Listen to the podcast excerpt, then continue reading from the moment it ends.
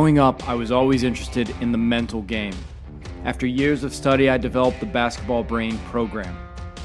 My life is devoted to helping others achieve their greatness. I hope you'll like, subscribe, and if you take a chance with the Basketball Brain program, I promise you your game's going to reach levels that you never thought possible. What's up, Basketball Brain fans and members? I'm in the gym, so you're going to hear the ball bouncing, some guys talking trash, I'm sure. Anyways, I was just reading the story by von Kleist, who was a German poet and writer. And he had this story about a bear. And this bear was really unique. The bear could fight you, and he would wait for you to come and challenge him. Now, here's the thing about this bear if you thought before you hit him, if you thought, I'm going to throw a right cross, he knew it was coming. If you thought, I'm going to fake, he would just stand there and not move because you had an intention before you went to strike. Now, when you play basketball, when you're really in the zone, it's very similar to that. The only way you can hit that bear is to let it spontaneously happen, to let your game, to let your fighting just come out naturally in the ebb and flow of the engagement with this foe.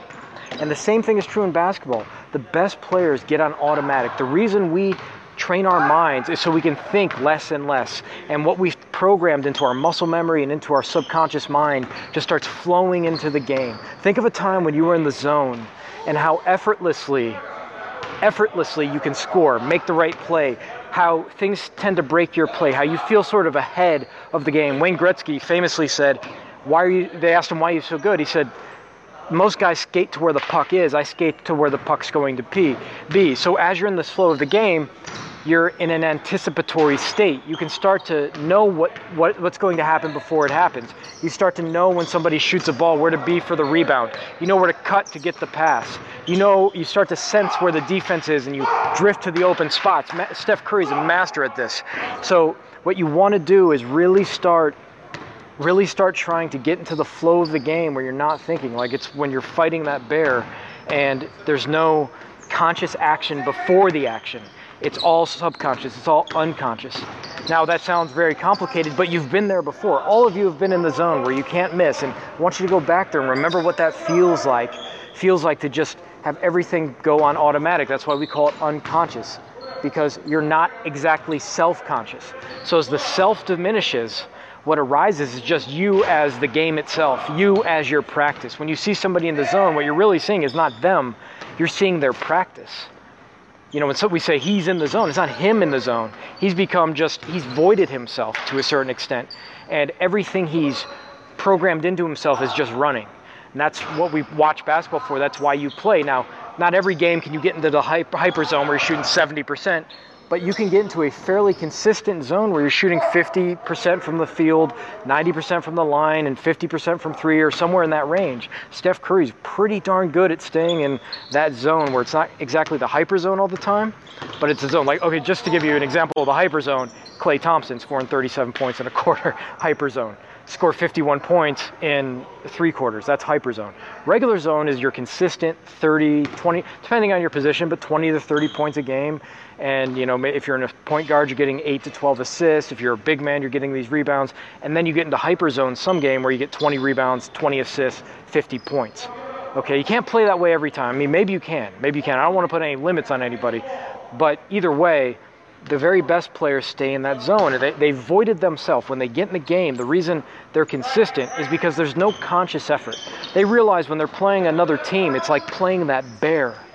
And you can't think because they start to anticipate it. Guys who overthink end up in trouble. They have premeditated moves. The best players, when Steph Curry makes a great move, it may be something he's practiced, but it still happens spontaneously.